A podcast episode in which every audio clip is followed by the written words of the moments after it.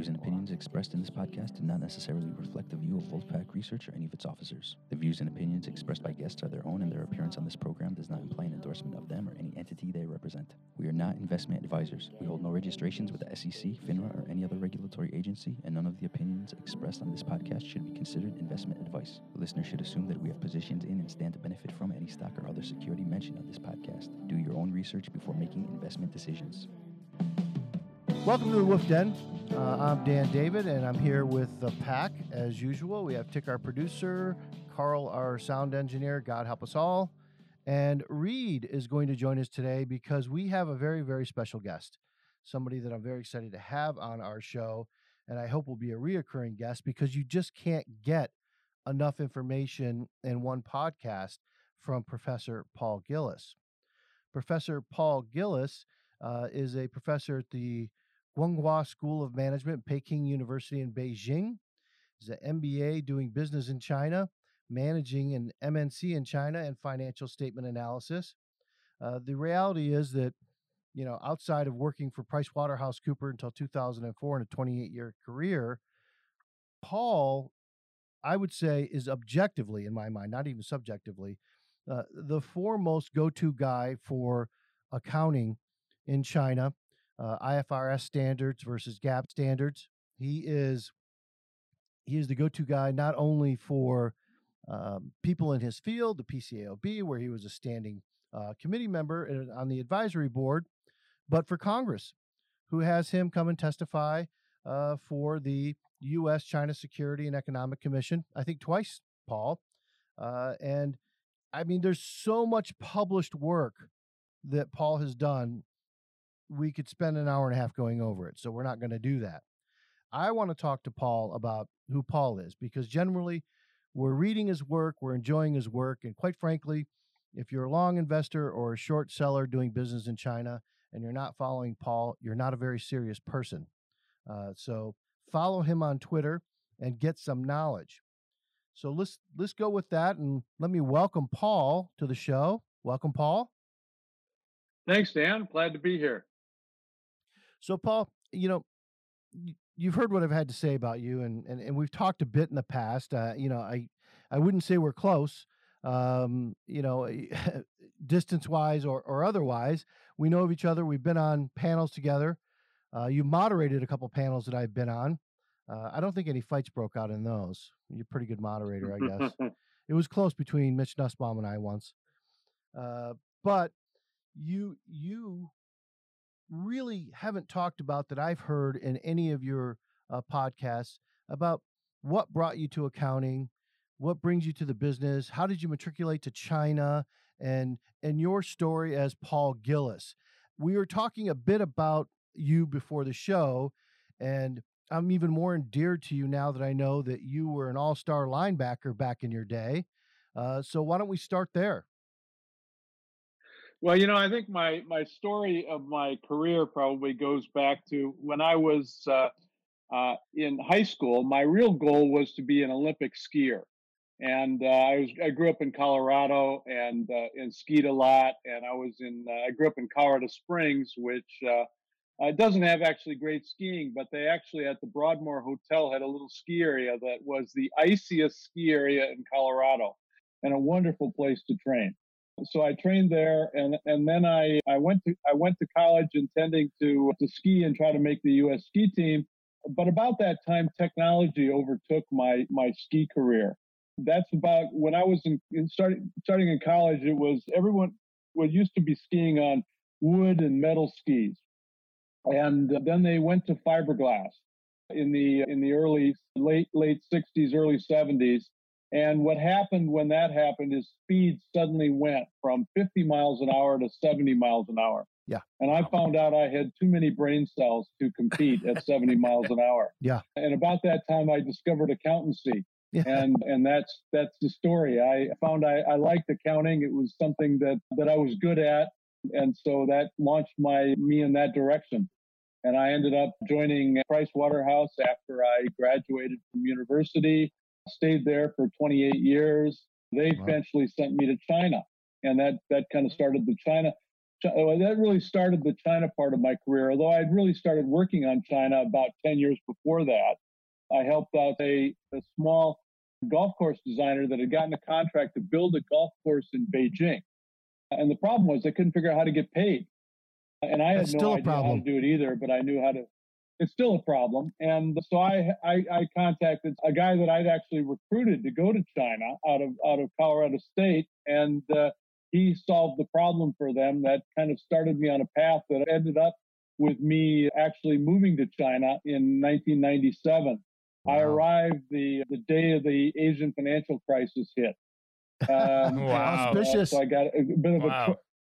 a auspicious timing. Yes, exactly. When I came to China, Price Waterhouse was a small four offices. Wow. Uh, which actually wasn't too small, but they saw that China was going to be the next big thing. Mm-hmm. And what was happening at that time was China was recovering after Tiananmen Square and was starting to take off in the early 90s. China really is really when China's opening up began was really about 1994. And then the the Soviet Union was collapsing. And so the accounting firms suddenly were faced with with these wealth of opportunities. They had the China market opening up that looked like it was going to be big. And then the the the former Soviet Union market was opening up and was looking like it was going to be huge as well. So each of the big accounting firms basically divided up the responsibility for the world. And in the case of Price Waterhouse, the, the Brits took on Russia and the former Soviet Union, and the Americans took on China. So I got sent to China as part of the team to help build China. Again, we had uh, four offices and about 500 people. Today, they've got, oh, dozens of offices and and something like 10,000 people in China. Right. So I mean, it, they were right. It was a great opportunity, and it really exploded. Yeah, Russia not so much. But so, I, what interests me in what you just said is, it seems like the accounting firms got together and divided up the world. it sounds like they're taking a page out of the you know, investment banking book. But what did what did that look like? I mean, I, why wouldn't they all just go into the same markets and compete? Why did they decide to divide up the world? Well, well, that was that was Price Waterhouse. I mean, all of the big firms came to China, and all the big firms Eventually. came to the former Soviet Union. But the way they divided it up uh, be, among themselves was different. For example, we merged with Coopers and Lybrand not long after I arrived in China. Coopers and Lybrand had done the exact opposite of what Price Waterhouse had done. That is, they had given the the Americans had taken on the, the former Soviet Union and the Brits took on China. Mm-hmm. Uh, so that had to get sorted out after the merger, and it did. It ultimately did get sorted out with basically the Price Waterhouse model of the Americans taking on China. It, they didn't give it to Hong Kong because at the time they, they, they'd given it to Hong Kong a couple times to run. But Hong Kong was was not actually run by Chinese. Hong Kong was right. really British until '97, and then eventually they've now all got uh, got Hong Kong Chinese partners, senior partners. But it had been British run for many years, and it was a long time before Hong Kong had their first local senior partner in any of the big four firms. Well, uh, it didn't really happen until after 97. I think I understand now what you meant by dividing up the world. It was really more of a geopolitical issue in that, yeah, it didn't really make much sense for the Americans to kind of set up a big shop in Russia because we were so adversarial for so many years. Yeah, but people don't really realize in the front of their brain actually that China and Great Britain were really at odds, and and China, yeah, I think, still quite hostile. Yeah, I think China still kind of blames them, and now they've incorporated the rest of the world into this blame at their hundred years of humiliation that they call it, and and Britain was at the forefront of that. So I guess it does make sense. Yeah, and, and Hong Kong and Hong Kong has been a been a real thorn in China's side because you know they they they I think they still have bad feelings about the negotiations for the handover. And then now Britain is getting somewhat embarrassed by what has been going on in Hong Kong as Hong Kong begins to accelerate its integration with China.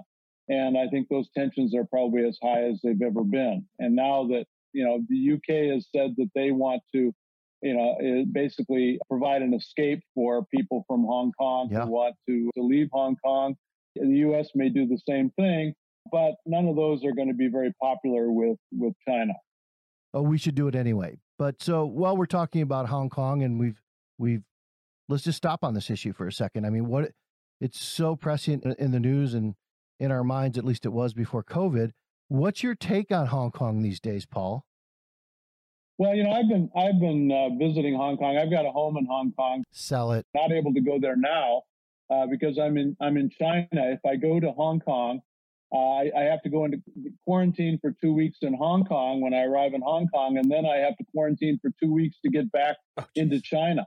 So I'm not going to go there until the the quarantine requirements are lifted, and that probably is at least six to nine months out from now, I think, which will happen.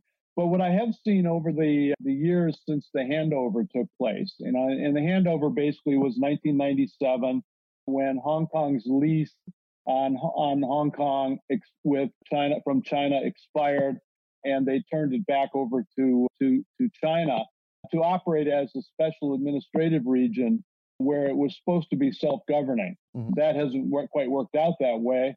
But what we what I think I what I saw observed was a couple of events happened along the way.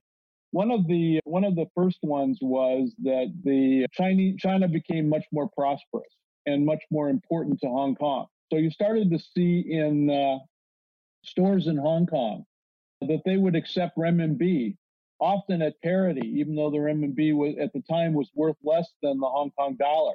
They would accept renminbi as, as currency in order to sell to, to mainland Chinese. When did this start happening? This would have started happening, uh, oh, probably not long after handover. Mm-hmm. Then there were two really seminal events that I saw in Hong Kong that really changed the attitude of the Hong Kong people. One was when the yuan strengthened so that it actually became more valuable than the Hong Kong dollar. Mm-hmm. That was a that was a huge blow to the ego of Hong Kong. The other big blow was when United Airlines started uh, a nonstop flight from San Francisco to mm-hmm. Beijing. Mm-hmm. And that has been a big blow to Hong Kong from that standpoint. It seems really odd that you would say something right now that seems so minor and trivial that there just became this direct flight from San Francisco to Beijing was like a bomb going off in Hong Kong and a real wake up call. But yep. they were right because, you know, now it's now that's kind that was one leg of cutting them off from being as important as they were. And I mean, now I think all the other legs are cut off. I mean, where, where do you think they stand today? Well, the big advantage that Hong Kong still has is their tax system. Uh, because individual tax rates are very low in Hong Kong you know, compared to the mainland. You know, 17% tax versus a 45% tax on the mainland. So you still see the investment bankers and the lawyers prefer to live in Hong Kong because the tax rate's significantly lower. From a quality of life standpoint, that has become pretty much the same. And in fact, I know many people I know who have been transferred out of Hong Kong to the to the mainland say they like living on the mainland better. There's there's simply there's more space to spread out and do things. If you want to play golf, it's a lot easier uh, to do on the mainland than it is to do in, in Hong Kong. And the the a lot of the other advantages of the you know one of the things that happened in Hong Kong too after the handover was it became a lot less British and a lot more American. And the, the the you could see that in the number of expats in Hong Kong. The number of British expats dropped, and the number of Americans became the majority pretty quickly. Mm. And that is that's a trend I think that has continued. And what you see now, though, if you're going into a bar in Hong Kong, it used to be you'd see a, a British bartender, but mm. now you you're going to see a, a, local Chinese. Yeah, and that's changed the culture quite a bit. Now we're looking at really the tax advantage being the main reason to be in Hong Kong. And, and yeah, I get that like being in mainland China versus Hong Kong as far as you know a spatial quality of living because you know, Hong Kong is just a city carved out of a jungle, basically. I mean, it's yeah, it's tough. I mean, I like Hong Kong. It, it's it's it's an interesting city. It's you know, it's it's got a lot. It, it, English is a little easier to get along in just English in Hong Kong. Yeah. Although the standard of English in Hong Kong has gone down over the last couple of decades, where it's gone up in the mainland, it's gone down in Hong Kong. And the It used to be uh, that they, the that things they I found, prided themselves on speaking Cantonese instead of Mandarin back when, yes, and and now it is almost strictly Mandarin. yeah, you want to you want to speak. I mean, Cantonese is is is used a lot for, you know, if you're talking like speaking with a taxi driver and things like that, they prefer to speak Cantonese. And the arts, music, and and that it tend to still be done in Cantonese. But Mandarin is becoming the language of business if, if it's not English. But you, you know, you touched on something that uh, the, what the difference they have now is a forty-five percent tax rate in China. Fuck me. I mean, you know, no wonder they're they're they're that- so institutionalized into cheating on their taxes. Well, this is, I think I've, I've been arguing this for years is that China's tax rate's too high and China's tax enforcement is too low. Right. And so what you what you find is that most Chinese businessmen will set a salary equal to the corporate tax, which gets them to the corporate tax rate of 25%. Right. Uh, and, and then they take, and everything else is paid in benefits that are not taxed. Right. Uh, so their vacations and their and their homes and everything else are provided by the employer. Now, all that would be is technically taxable, but the tax authorities are not very good at enforcing the rules on that.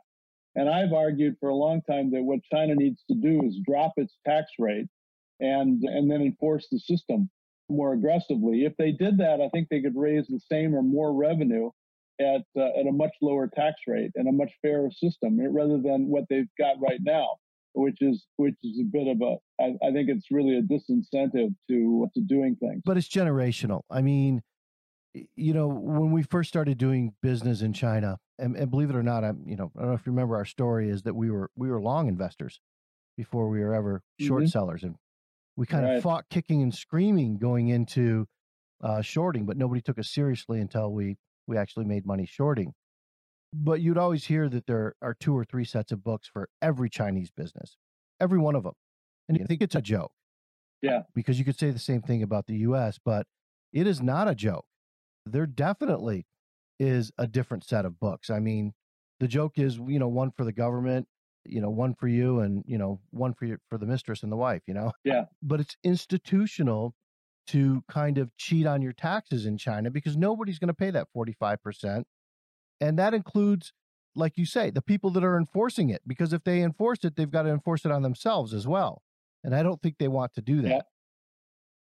Well, and a lot of the government work. I think the one of the biggest obstacles to uh, dropping the tax rate is that it's just viewed as if you if you allowed the rich to pay lower taxes, or in theory, subjecting them to a lower tax rate, they're afraid that it would be politically very unpopular with the masses to do that. Of course, the masses all know that nobody's actually only foreigners have been paying the the highest rates.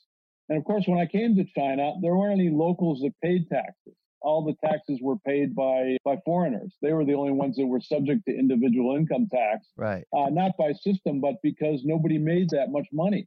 Yeah. Uh, and now you've got a lot of, and now most everybody's into the system where they're paying some, some income taxes. And so, but I think there still would be opposition to dropping the tax rate, just like there's been opposition to having anything larger than a 100 yuan banknote because the government doesn't want to have they've got they've got printed and in storage someplace thousand yuan banknotes which would be about a hundred and fifty dollar note.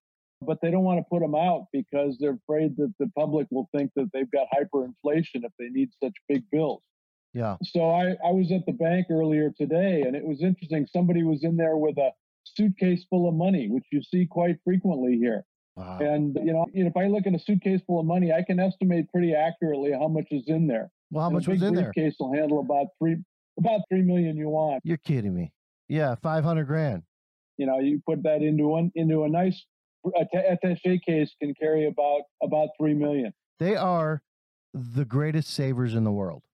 I mean, Yes. they they really are. They sit on hordes of cash or assets because I mean, they're just waiting, you know, for catastrophe and they're going to be ready for it. as an individual, they're they're the greatest savers in the world. Unlike us, where we're we're pushed into investing into the stock market because you know Yeah. you know let's face it it costs money to have a bank account now i don't care how much money you have it, it even opportunity is a cost if you're poor and Yeah. disenfranchised it actually costs you money to have a bank account where you know back in the day even 20 years ago you could get 3% interest or things of this nature and i think it i think it really contributes to our wealth gap here that's untalked about is that the, the poor and disenfranchised here in the united states are not investing in the stock market but there's no place else to put your money anymore.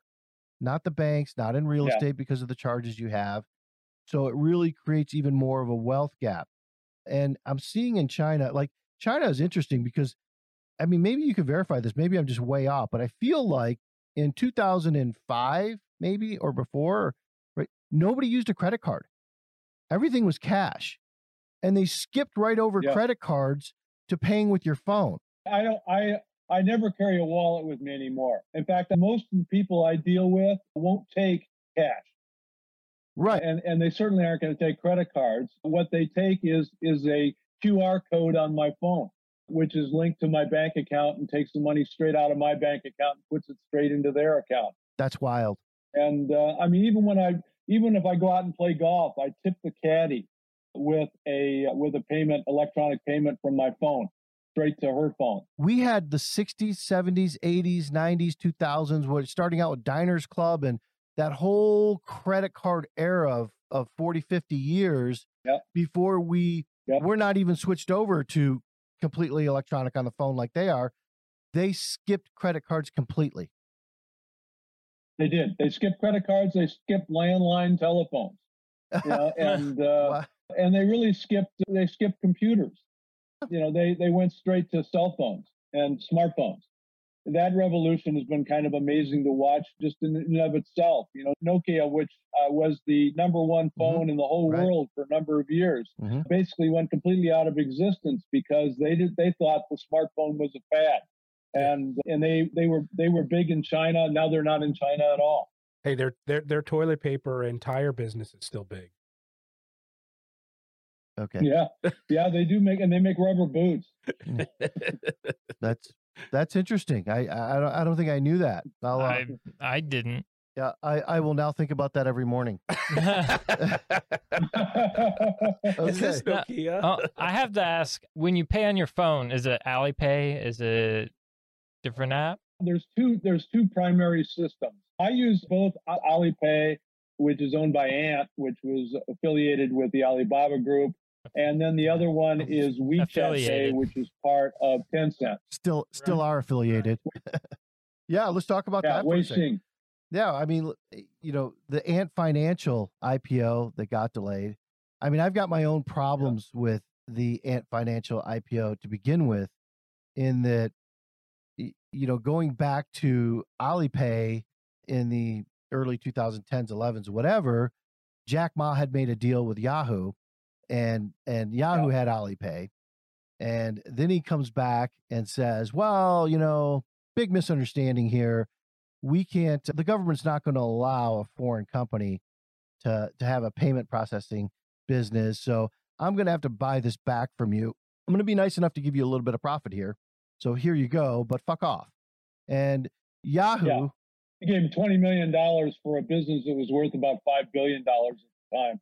yeah yeah that's yeah That's a okay nice discount. and, he, and and then and then Jack Ma comes back even even to Alibaba and says, "Yeah, but we're not going to be part of Alibaba either." And and give the shareholders of the Alibaba IPO in the United States part of what is now Ant Financial Yeah. Alipay. And he he didn't even tell Yeah. the board until after it was done, which you know Right. Eh, eh, I I can't fathom how they're not being punished for that from our end, not their end.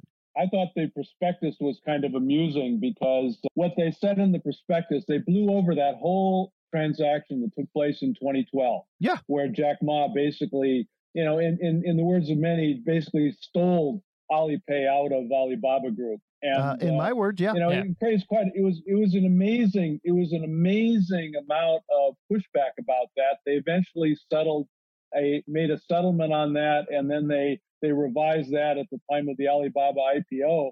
But it was the things that, that Jack Ma had said, you know, foreigners can't own a payment processor like uh, Alipay. Obviously, the thing the things he said should have made it impossible to do an IPO later. Correct. That's uh, my point. Yeah. To, and then what they did in the prospectus, all they did was they said that that Alipay was spun out of the Alibaba Group in in 2012, which was not exact, not at all what happened. No, and uh, it wasn't a spinoff. It was it was it was taken out, and it was taken out by Jack Ma.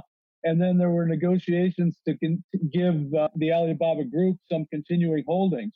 You know, the original deal was was actually one of the more brilliant deals, I think, where where Jack Ma basically sold 40 percent the, the Alibaba Group to Yahoo for a billion dollars. Yeah and he used that billion dollars, yep. Uh, which seemed like an outrageous amount of money at the time, but he used that billion dollars to basically run eBay out of China. Right. Uh, because eBay was it had a foothold, and and but he basically gave away what they were doing, and eBay said, you know, hey, we we're all for competition, but we're not for for suicide, so we're not going to give it away. And then eventually they just gave up and and moved out, which gave him cornered the market, and then that changed e-commerce for the whole world probably going forward. I think the Ant deal sort of was the start of the ultimate end for Yahoo, uh, because Yahoo's Yahoo's only real success in after its initial success was its investment in uh, in Alibaba, and it made a lot of money, but it it it really didn't make as much as it should have because those Yahoo shareholders should have had their interest in in Alipay in, in Ant, which it didn't. The IPO failed, but I think it'll come back. It will. Uh, I don't know if they'll get the value that they once wanted to get for it, but they're going to get a big value, which should have gone to the Yahoo shareholders, and, and very little of it will. Well, not just not just them, but then they also screwed over the Alibaba shareholders too, because they get yeah yeah they get no part of it either, and it it it the screwing just continues. And that's not even why their IPO was halted in, in Hong Kong. So, no, I, the, the IPO, I think, was halted mainly because they were trying to, to rush it through before China could crack down on some of their abusive practices. And, you know, they had basically created Ant out of out of nothing you know, just taking, just basically it was a big Ponzi scheme where you just basically, well, they take some money, then they would securitize that the the loans that they would make and then go do it again and just keep pyramiding that up until they made the thing into something quite huge. And so China came in and said, no, if you're really going to operate like a bank, what you're doing, right. you need to have the same kind of capital reserves that banks have. Right. And that and that was and that's a significant amount of money that even though they, they could probably come up with that, it, it just changes the economics significantly.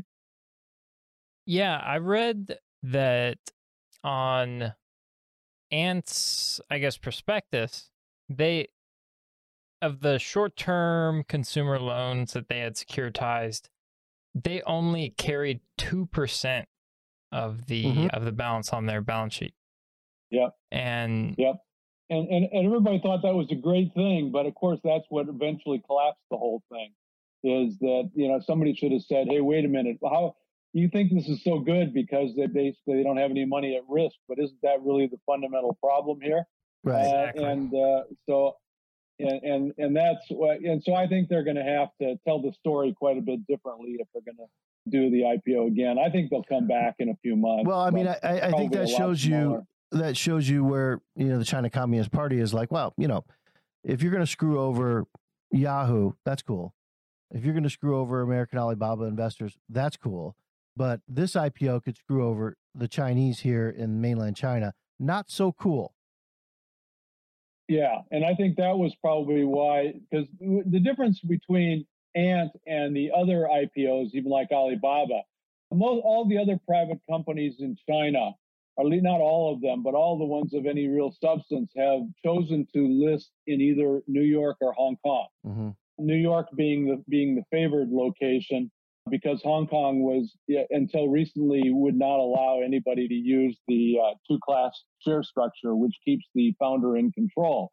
Hong Kong eventually had to, after they lost the Alibaba listing to the New York Stock Exchange, they basically had to relax their rules and allow the allow companies with where the Chinese stay in control, even though they they sold down more than half the shares.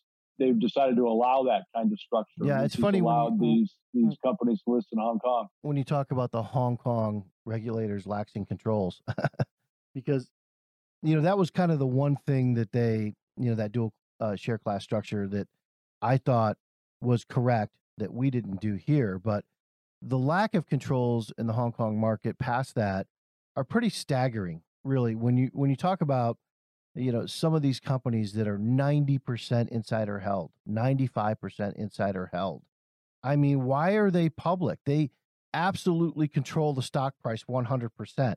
Y- y- You can't buy it or sell it without them being able to move it somehow.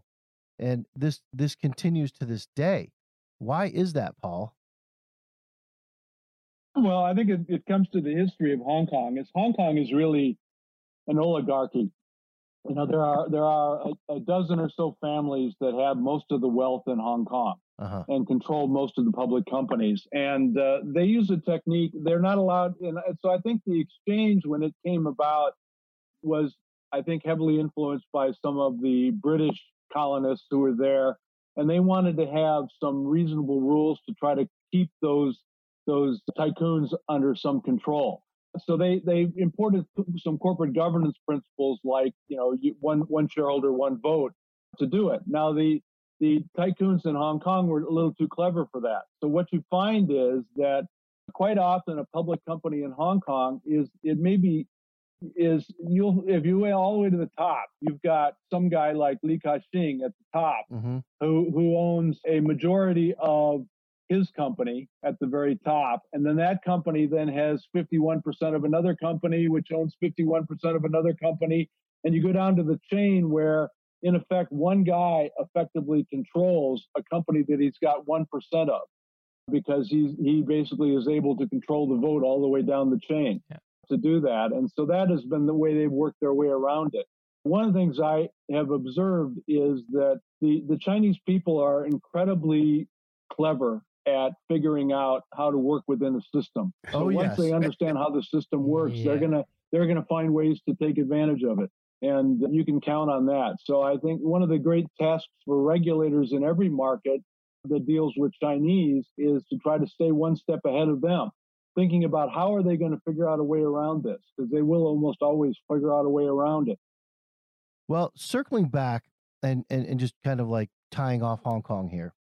You my thought on Hong Kong and has been that they're they're basically going to do away with Hong Kong as far as a financial hub and move it all to Shenzhen.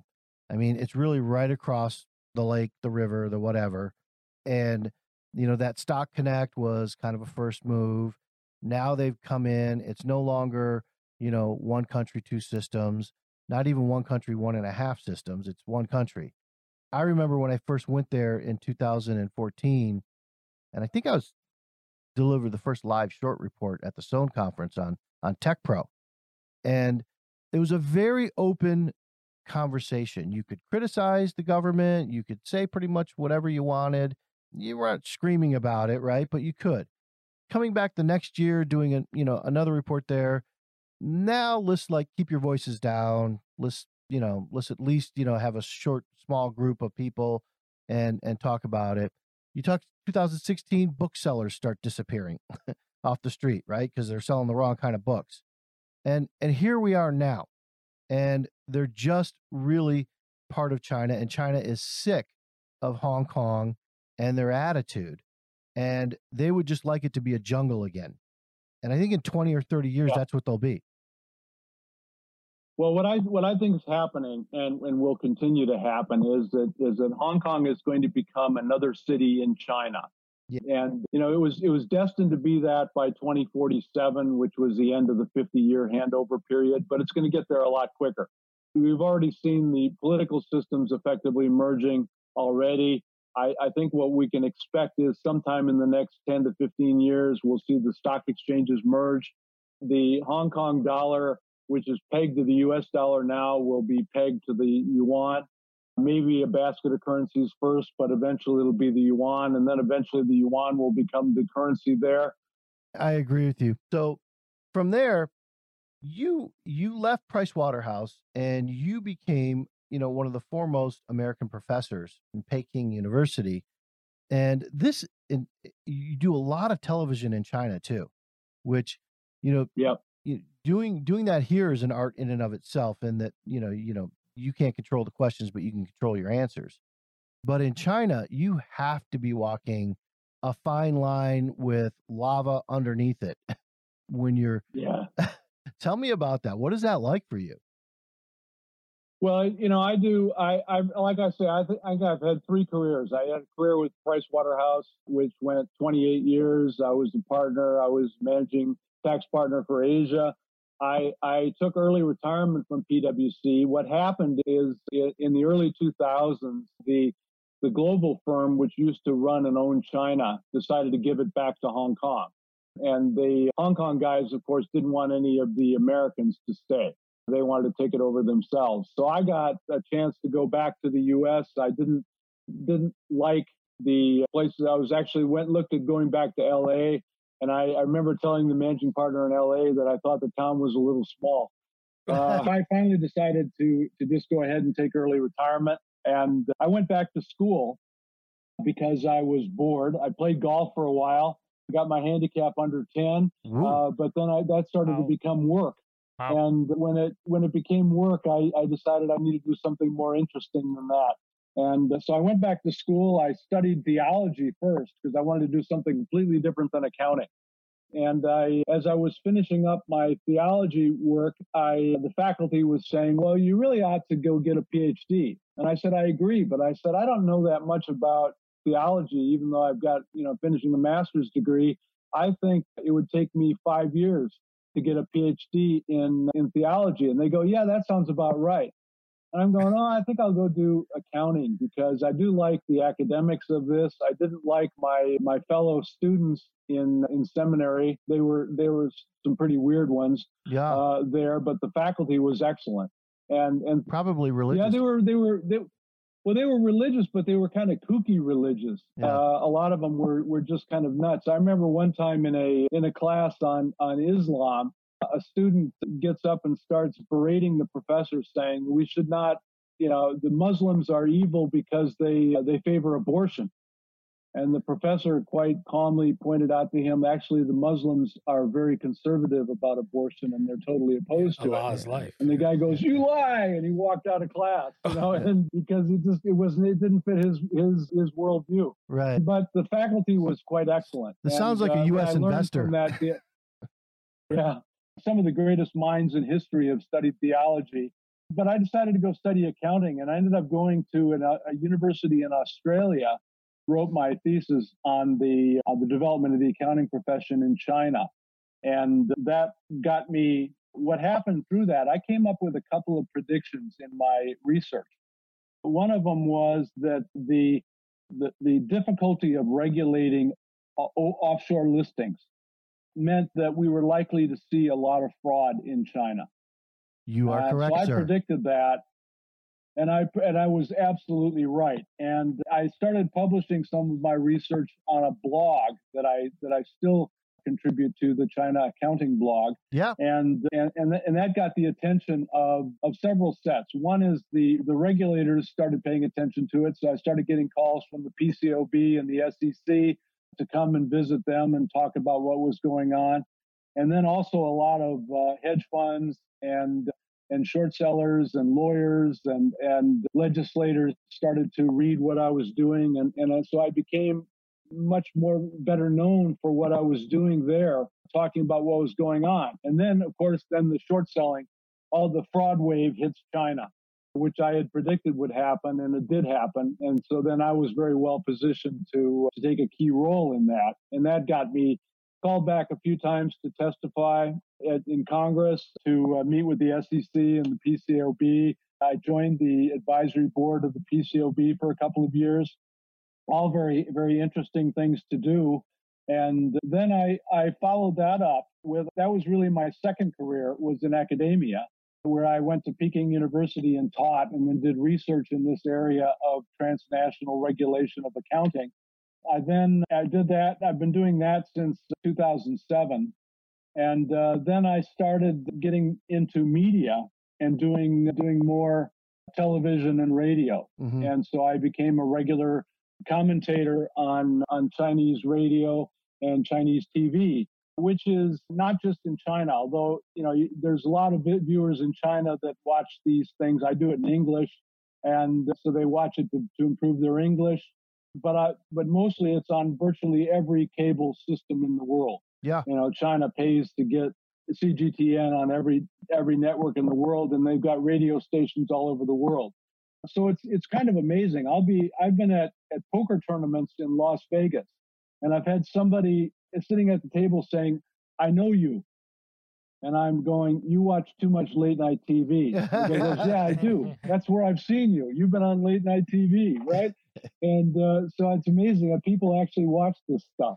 Uh, No, they, but it is a, it's a real art because Chinese TV when when you're on a Chinese TV, particularly when it's live, you've got to really think ahead of what you're saying and how it's going to be interpreted. And it's a fine line to walk because if you become too pro China, then all the foreigners will attack you as being a China toady.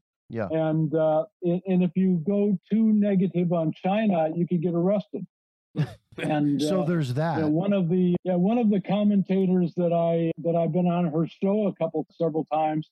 She's an Australian Chinese, but she's currently in jail uh, for something she said on TV. Right. And I don't know if they would throw me in jail or not. And in fact, they tell me I have more latitude than most, and I've never had any constraints on anything that I have said in China. I, I, I, you know, we talk in class about Tiananmen Square all the time. Uh, that's not a problem, even though there are video monitors and things on the TV in, in there. And I, because I think as a Peking University professor, you're expected to to be a bit more provocative. You brought up Tiananmen Square. We like big reveals on this show. So this would be a big reveal. What is Tank Man's name?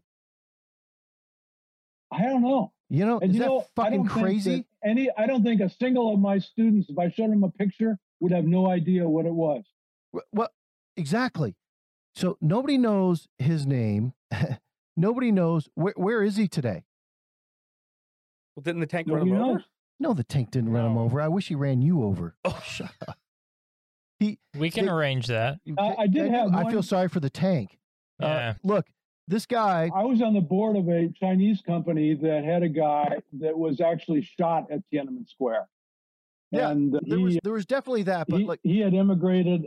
He emigrated out of China, went to Minnesota, and he ended up coming back to China because the job opportunities were better. And he was working as the CFO of a Chinese company that was listed on Nasdaq. Yeah, I, there were plenty of people that were shot, and, I'm sure, like, unless you knew them, you don't know their names. But this is one of the most iconic images, not even of a decade, but maybe even of the century. And and we're talking about a century that had wars, oh, two world wars, Yep. and nobody knows this guy's name. That that that's how thorough the Communist Party is. Nobody knows what happened to him. He did not get run over. He was he was arrested, and ostensibly, look, he's dead. And you that image is nowhere in China. Are you able to show that image in your class of the tank man? I I don't think I have ever shown it, but not, I don't. I could, and I don't. I don't know. I don't think I would get in trouble because I, I think I'm given a, a fair amount of latitude. We have actually on our faculty, we have some professors who were student leaders at Tiananmen Square, Uh huh. and they're professors today. And I'm told they are far. They go far more, further than I do in class on on criticism Really? and things. My my interpretation of the thing that I give in class is that basically the students won. You know what the students wanted in terms of reforms is what happened. They wanted to see a prosperous, more open China, and they got it. Okay. Okay. I, I, I think that for a time period, and certainly the opening of China to the U.S. and and and, that Clinton administration, our hope was that we would even supercharge that and and make them more democratic. But as I sit here Yeah. today, I see that China, like no other country in the history of the world, is able to export a chill on the freedom of speech in, in universities here. I mean, you're saying you can criticize China in China, which amazes me. Let me tell you something, Paul. You can't do it here, not at a university. No, I, I think if I did it in a, in a, I've taught, I did a sabbatical in the United States, and I, I know, and I've talked to a lot of classes in the United States at different schools in the United States, and there's always a fairly high number of Chinese students in class, and they are highly patriotic. and if you Right, were right. critical of China, you would get your head handed to you. And and so I, I, I you know I know how to temper that and basically go into my CGTN mode where I uh, basically am as as fair and balanced as I can be, you know, and to not offend either side very much on that without giving up any integrity. But the point which is- really a challenge. the point is you're not being offensive. They're they're changing our behavior by feigning an offense that I think they're instructed to do. And and and there's a big Yeah, I difference. think I think that's true.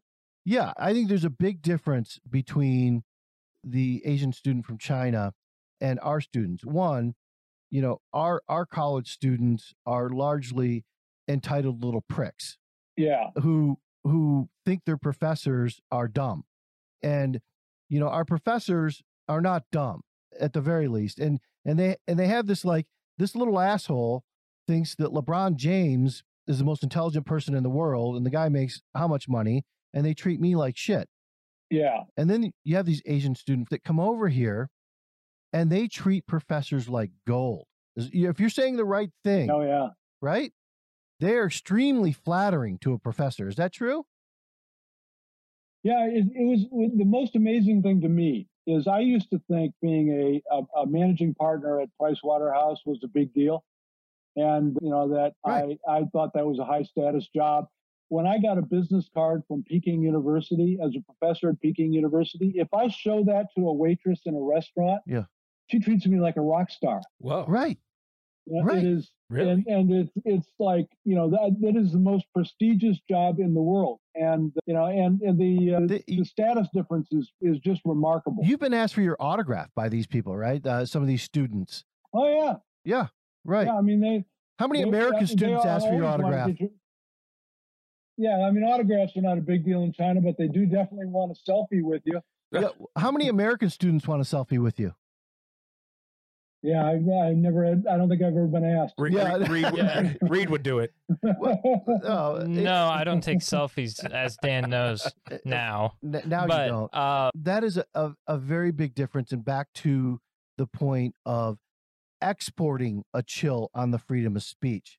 And they're able to really do it in Yeah. our universities. I, I don't appreciate it at all.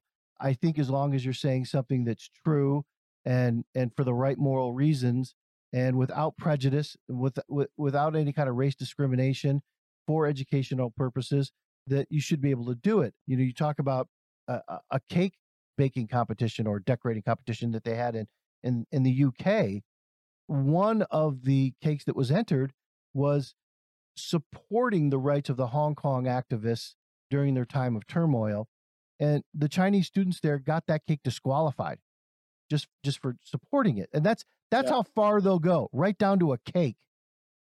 Yellow is the color of protest in Hong Kong because they were using yellow umbrellas. And so things yellow, if you had an umbrella, trying to if you try to get on a plane from from the mainland to Hong Kong, if you have an umbrella, they want to see it. Make sure you don't have a yellow umbrella. No See? And and I understand they've been applying the same rule to face masks.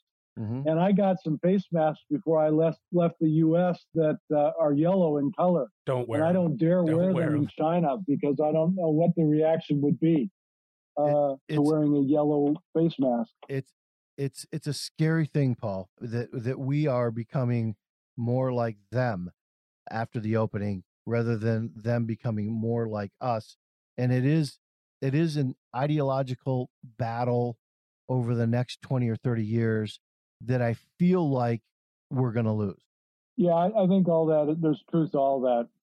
Yeah, I think it's a. I think the Chinese recognized their advantage over the freedom of speech that we have. That they don't have in China. So where you know Huawei is allowed to take you know get a front right, right. page article in the New York Times. criticizing our, our Crit- history, which which everything they said was true, by We- the way, but but you can't do that in China. Yeah, exactly. It doesn't work the other way around. So No, it, it doesn't work the other way around, and they don't see any hypocrisy in that. Oh, I I- Taking advantage of somebody Yeah. else's system and not theirs. I think somebody, as you've said, you've talked about how strategically intelligent that that their culture is really, and they're thinking steps and steps ahead. And I think at some point somebody said, you know, freedom of speech is so sacred to the United States and democracies. How do we use it against them? And Yeah. that they are able to use it against us by just having us disagree with each other so adamantly that we Well, hate each other. they've been just eating up the political conflicts in the U.S. recently because they believe that it is delegitimizing democracy as an alternative. And they're saying, see, we actually do have a better system. And I think, I would guess if you polled Chinese, 90% of them would agree with that, Uh-huh. that they have a superior system of government. Right. And same with the coronavirus. They, you know, they talk about how, you know, I've seen Global Times and, you know, other Xinhua, whoever, point to their ability to lock down Oh. and Well, just completely. with a hammer. down. Well, Paul, you have a perspective on this. We we had a short chat and you talked about like, hey, you know, one advantage I have right now is I can go do anything I want. Everything's open. And uh, un- unlike the United States, we're not locked down. And the reason for that is they take their lockdown seriously. Yeah, I was in the US in January and February for Chinese New Year, and I've got a home in California.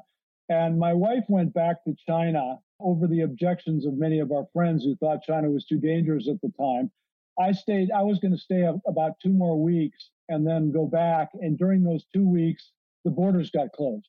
Mm. So I got stuck in the US all the way until October Mm. eventually I got during that time my visa had expired and China had blocked the entry of any foreigners anyway into China.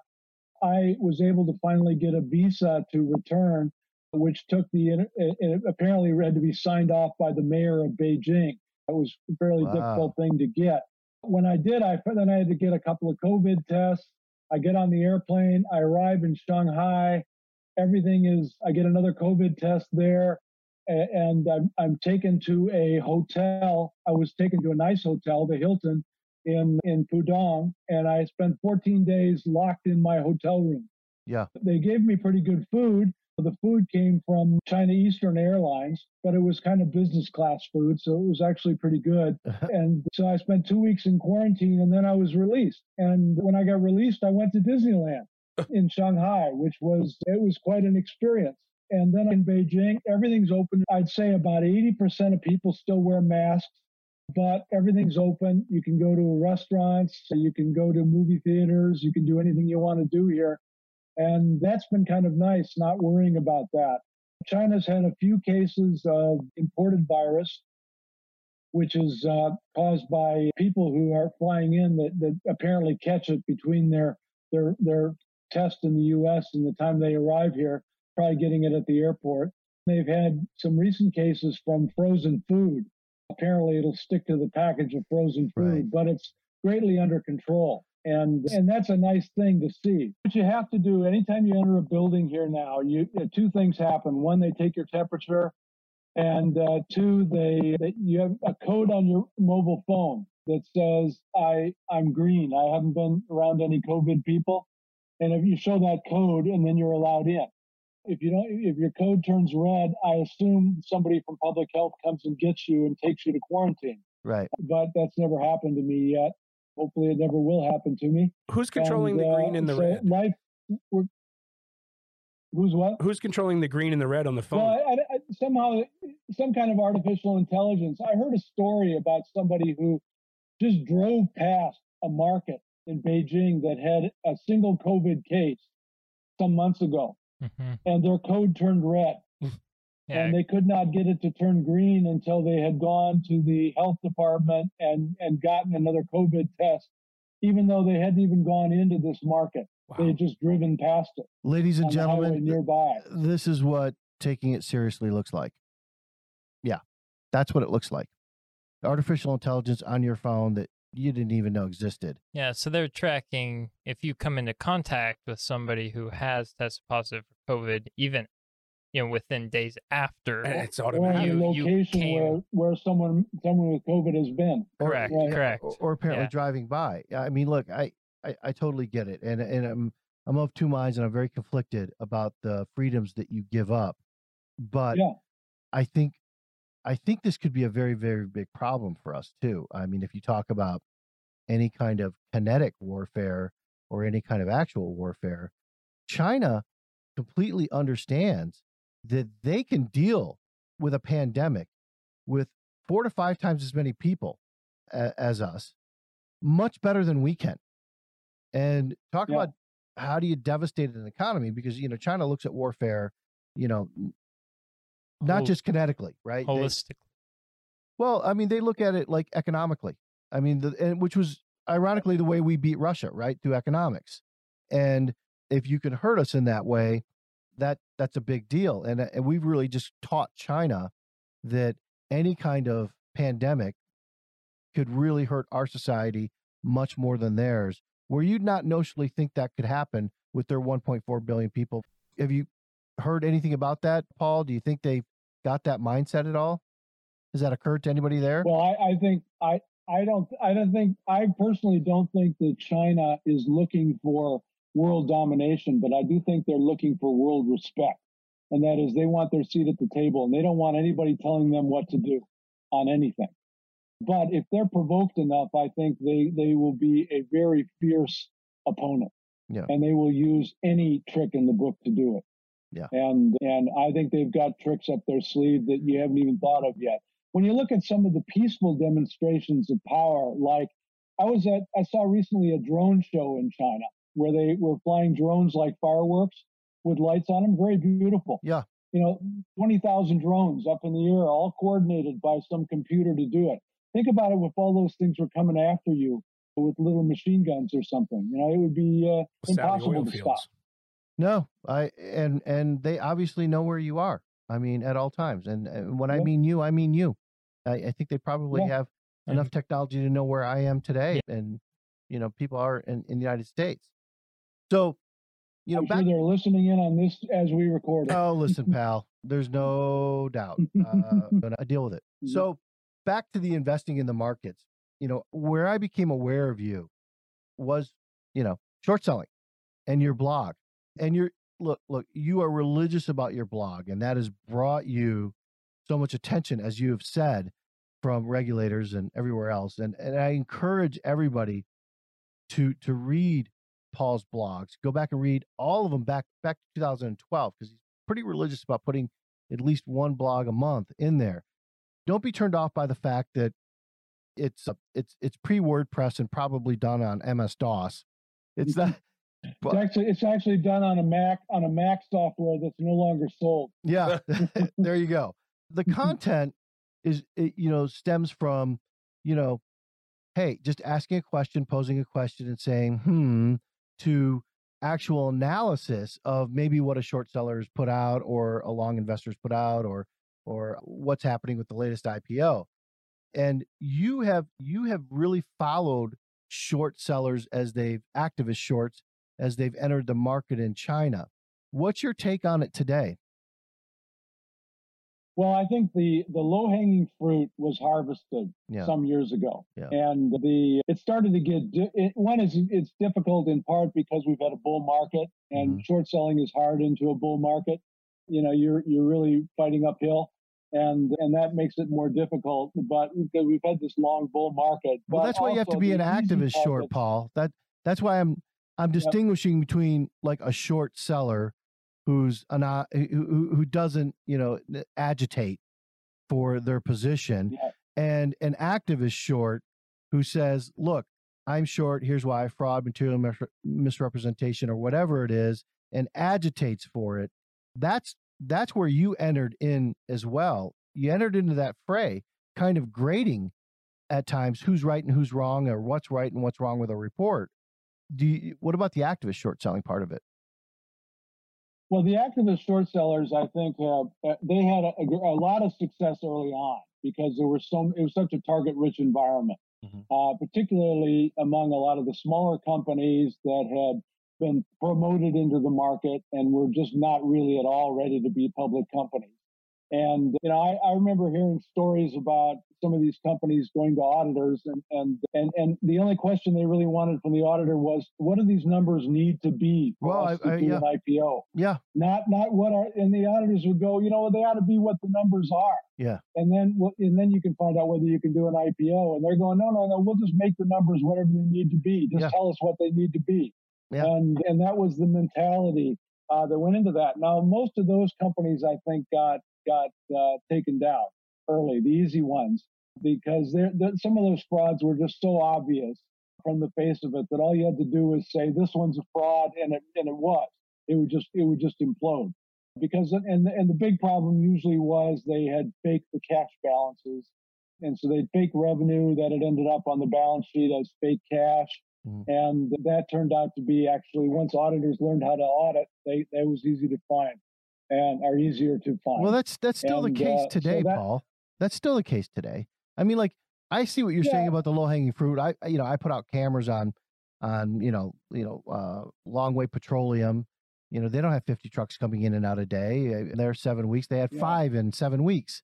That's the low hanging fruit that's kind of gone now.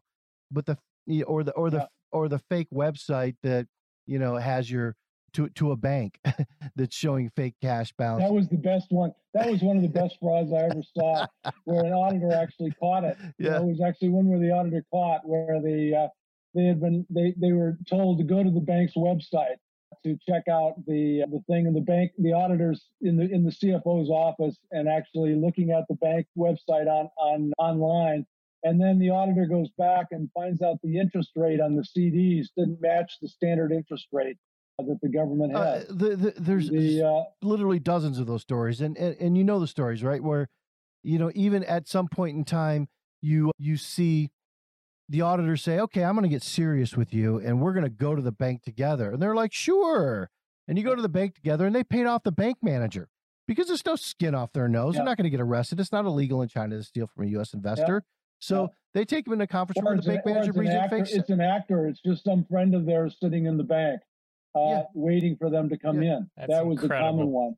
And you know the the auditors got got better at doing these things, but they still I think are still getting conned sometimes because it's hard to it's hard to prove. And you know China should have gone to electronic bank confirmations years ago, but there mm-hmm. was obviously resistance to do it. Yeah. And I which, could never quite figure out the resistance because they could have made so much money on it you know the banks and the regulators could have charged a, a quite a bit of money for that. Well, access. it would it would have and, impeded uh, the fraud, Paul.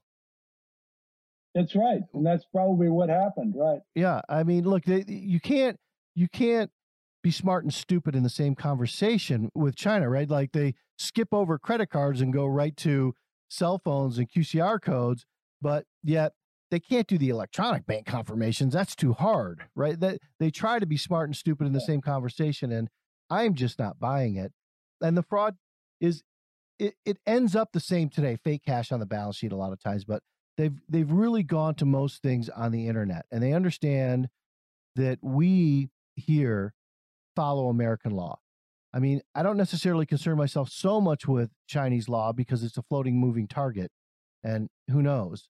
But in in in any law you can't you can't breach somebody's server and find that information behind their server. So it's very, very tough for us. And we've had to employ some pretty smart web engineers to figure out this fraud, but it's still pretty pervasive, I think. What do you think? Yeah, and I what I what I see also is a change in, in the companies have gotten bigger. And as the companies yes. have gotten bigger, they've also gotten a lot more sophisticated. Yes. Uh, so it used to be the frauds were kind of often kind of amateuristic. Now, I, what I see is a lot of really advanced accounting stuff where they're they're they're they're doing more Enron style, taking full advantage of the rules. Right. And whether the thing will actually be sustainable or collapse at some point is another another question. But you know, they, they clearly have got some really smart people working for some of these companies. So, what do you think of of the Holding Public Companies Accountable Act or the Kennedy Bill that you know I think we both agitated for over the past ten years? You're you're a movie star, so you know mm-hmm. we we had that. It it really largely goes to the you know the long top financial case and Deloitte not being able to send their audit paperwork to the United States. And now they're trying to fix that. So it brings me to two questions. What do you think of the legislation? And, you know, talk to our listeners about how Price Waterhouse, Deloitte, KPMG, any of them are not Price Waterhouse, Deloitte, KPMG in China. They're a charter, which is not the same thing. Yeah. Well, this kind of goes back to, to Sarbanes Oxley, which came about as a result of Enron. And you know, Sarbanes died this week, so that was the mm. the end of an era there. But I, I'm really a, a fan of Sarbanes Oxley because I think it did reform accounting. Accounting was self-regulated before that which is a problem. I think we, we, we see that self regulation of any profession tends to become more of a trade association and not really a regulator. Yeah, I agree. So they, they, they improved that. And, the, and that formed the Sarbanes actually formed the Public Company Accounting Oversight Board. And it told it that it needs to inspect all auditors that audit U.S. listed companies. And, and that includes any auditor anywhere in the world. And so they started out and, and most of the focus, of course, is on U.S. auditors, particularly the big four, which are inspected every year by the PCAOB in the United States because they do more than 100, uh, 100 public companies. I think that has really changed auditing. Now, if you talk to auditors, a lot of them complain that they think they've made auditing a very unattractive business. They made a ton of money in the last 20 years from Sarbanes Oxley, but they complain about the the oversight and the penalties and the the rigor that you know the PCAOB's inspections have been pretty tough because they've failed half of the uh, audits that they look at. Now, maybe they get too picky sometimes. I don't know, but I I think it, on balance, it's been a good thing. When they tried to come to overseas, they got blocked almost everywhere right away. Foreign countries said, hey, we're not having any of this U.S. regulators enforcing their rules on our in our country. So the EU blocked it. Then the EU finally backed down and said, okay, we'll let every country decide their own. And the PCAOB ended up negotiating with virtually everybody and in the world. The the last holdout was China. And China took two arguments. Uh, the first argument was that allowing a foreign regulator to regulate Chinese companies on Chinese soil would be an infringement on China's national sovereignty. And we did this before, once before during the after the during the opium wars, after the opium wars, and it didn't work out very well for us, so we're not going to go down that road again. The other argument was, well, these audit work papers might contain state secrets, and we can't disclose those state secrets to foreigners. Now, that second argument was actually always pretty weak. One, there was no rule that said they couldn't do it. There is there is a rule now. They put one in place, yeah. even though they didn't have one then. But also, almost all the audit partners on these overseas listed Chinese companies, American listed Chinese companies, were foreigners. So they already had foreigners looking at all this stuff. Right. The accounting firms were all supposed to be inspected. China wouldn't allow the inspections in. Now, the PCAOB took a curious and I think erroneous position initially. It allowed these auditors in China to register. So when you look at the big four in China, they are not the big four that you think of in the United States or anywhere else. The big four are a collection of franchise operations. They all use the same name, but they're owned by the partners in each location. So every country has different owners.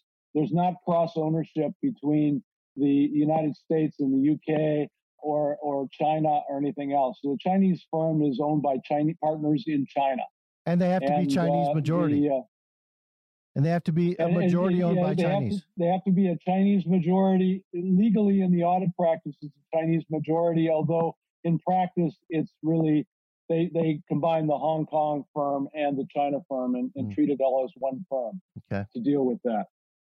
The so they're really not that they're separate firms, and so the the the U.S. firm is not when they doesn't really set the standards for China, but they do have some overarching groups, and they do a lot of coordination, a lot of quality control reviews between the various countries. But no partner in the U.S. can order a, a Chinese partner to do something. Yeah, that's not the way the system works. And very few people and, here know uh, that. that.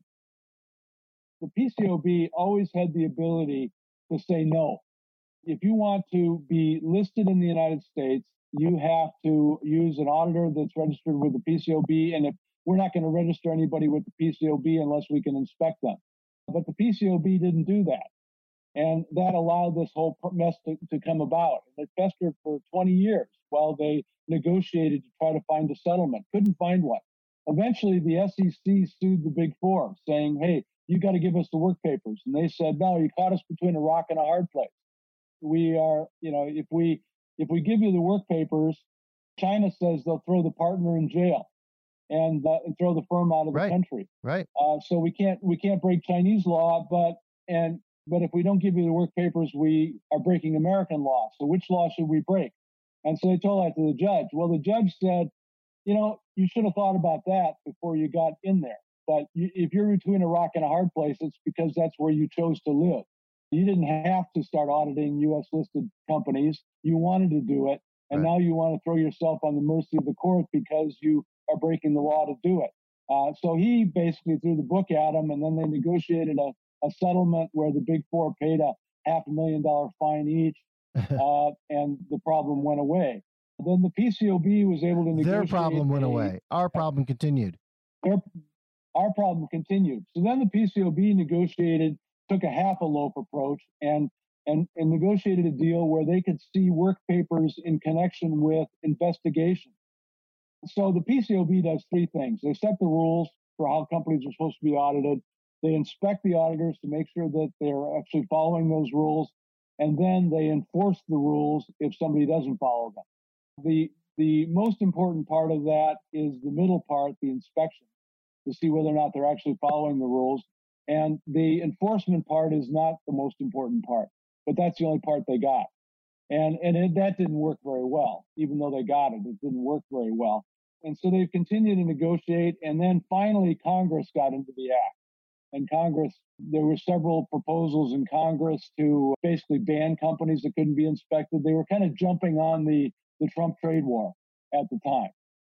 Now, the last one, the Kennedy bill, will basically kick companies off of the U.S. exchanges after three more years if they if if China does not allow inspections. Now, I don't. I think China will finally agree to allowing inspections. That's how I think this thing will ultimately get resolved. Mm-hmm. Is that it, it, China's already made some offers to allow inspections. I think the PCAOB says the offer that China's making is not acceptable, although I think it's consistent with the arrangements with a lot of the other countries. And I don't think they can expect China to agree to anything that uh, other countries haven't agreed to as well. So I, but I think they'll reach a settlement before that three year period is done. But what Biden says is that he wants to leave Trump's phase one trade deal in place until he reestablishes diplomatic relations or at relationships with our allies so that we can do a multilateral approach to dealing with China. Multilateral doesn't apply to this accounting issue, but I expect that China will concede to allow inspections as part of the settlement of the of the deal with with the phase one trade war. But I think that might be a year to 18 months out before we get a settlement. And we, that could get us at a time when people start getting really nervous about whether or not that bill's actually going to come into effect and kick these companies off the exchanges. Yeah. I've I, heard that there are a lot of Chinese companies now rushing to do IPOs yeah. because they want to get to the market before this becomes a big issue. Our, our market? Yes. Oh, okay. Well, okay. Well, they can IPO here, but then they're they're going to have to, I think, abide by that law, which really doesn't fix the overarching problem that it's not illegal for a Chinese citizen to steal from an American citizen, right? So you still have that binary proposition. No, and I and I think the you know, and one that's one of the problems is that when we look at at for all the frauds that have taken place in China, mm. until we get to Luckin, the the Chinese government showed no interest mm-hmm. in pursuing any of those frauds. And I've had discussions with, with senior officials with the Chinese government about that issue. I said, why don't you prosecute some of these things? Because there have been situations where auditors have been kidnapped. If you kidnap someone in China, that's a violation of Chinese law. And they said, well, the problem is it all comes down to prosecutorial discretion. And the prosecutors don't want to bring those cases. Right. And, you know, the cynic in me says that's because they don't view foreigners as people. Right. And so stealing from from foreigners is not stealing from people. So it's not really a crime. Right. But now with Luckin, that seems to have changed. They decided on Luckin that they would actually go after them. We'll see what ultimately happens, but I would not want to be a Luckin executive right now. Do you think it's possible that they don't want to go after these companies because high ranking CCP officials actually profit from these frauds? There may be some of that, but I don't, I don't, I really don't think that was been the driving point. I just think I don't they either. Just okay. felt it wasn't really part of their interest. It wasn't something they were interested in. Yeah. Okay. It, it, it, had no political benefit at home to doing it, so why do it?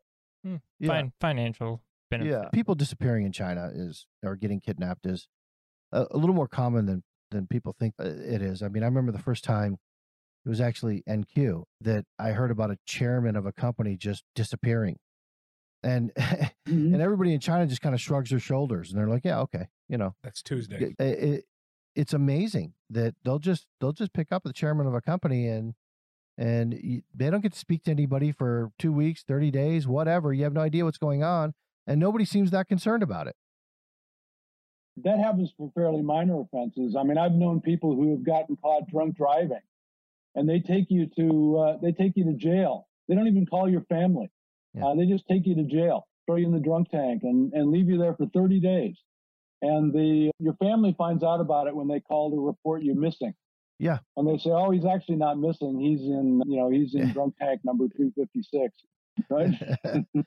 yeah, so it's it's we've got a long way to go. We really do, and I think I think people just need to be aware that you know Price Waterhouse or or KPMG or Ernst and Young, gee, wow, they they they really stepped in it too, are not are not the A team in China that they they you might think they are here. And past that, I think an auditor will tell you, and you can correct me if I'm wrong here, uh, Paul, but they don't view it as their job to catch fraud. They they they No. view it as their job to to review the financial statements that the company prepares. They don't prepare them; the company prepares them, and and they review them for the veracity and truth. I mean, auditors, you know, we're trained, and I've been trained my whole life to basically know that audits are not designed to catch fraud. Auditors basically uh, rely most heavily upon the representations made by management, and and and the, the foundation of that is how what is the integrity of management. If management doesn't have integrity, then you can't trust any of the statements that they have. So in their client acceptance processes, they try to focus on the integrity of management, but that's very hard to do. And in China, then they go through procedures that are basically done to verify what should be true. And, and in the case of, of cash audits was, I think, one of the ones that went, went wrong completely. Cash is something that you audit when you are the first, before you know your way to the bathroom, you, you get to audit cash because it's some, it's the easiest thing to audit. Mhm. Uh, and it has been done the same way for over 100 years. And what you do is you get, get a copy of the bank statement. You write down the balance on the bank statement on this confirmation form, which is the same form used all the way around the world. The only difference, the one in Chinese is in China is it's written in Chinese. Uh, you, you then mail that to the bank. The bank the bank gets it, and the bank must go. These guys are idiots because, of course, that's the balance on the bank statement. And they write back and say, yes, that is the correct balance on the bank statement. And then you do from that, then you determine what should go on to the financial statement. The problem is they never, the whole basis of Western auditing is based on the assumption that there is a separation of duties, that you verify something with, with somebody who's not directly involved with it, and that fraud is difficult to do because it requires collusion. Two people have to work together to commit a fraud. And, and in the West, it's viewed that collusion is very difficult, so therefore that's a control that works. in China, what it was proven over and over again is collusion is actually very easy to do because of the nature of relationships between bosses and subordinates and the the nature of guanxi, the the relationship capital that people build with each other yeah. uh, is that it's much easier to get collusion in China than it is to get collusion elsewhere. So it was much easier to fake a bank statement and to fake a confirmation or to get somebody to to hide something. It still is. Uh, it was just much easier and harder to find, and it still is. And and so then China, and this is the problem that when Westerners came and brought auditing to China because it came from the West, methodologies all came from the West, and they were not modified to deal with Chinese business practices and culture. And I think they have been slowly modified as they've become more aware of what's going on. I think they're doing a much better job than they were doing 20 years ago when I arrived here. But it's still, it, it just, it's just harder to do in this environment, even if you know what you're doing. Yeah, and I, and to your point, I will say that like we taught these China-based companies how to commit fraud on the U.S. capital markets. I mean, they they may have taken it to the next level here today as we as we're 15 years down the road, but you know, you know, thinking of Yuhe Farms, a Chinese chicken farmer doesn't wake up one day and know how to defraud the U.S. capital markets. We taught them how to do it, and now they're making it an art form. So we reap what we sow. And with that, Paul, I, you know, I, I'd say that like you are fascinating guy to talk to on a lot of different levels. I'd really love to have you back on the show, even in smaller formats, like to discuss your blog. You know, I don't know that Yeah. your your blog is always as well disseminated as I think it should be. And, you know, 15 minute, 20 minute discussions about what you have to say every month, or it would have been great to talk to you right after the Luckin scandal hit and and give Yeah. investors some intelligence where that's concerned and and more of your history can come out there because you can't just get it all in in one show. I think that you're somebody everybody should follow.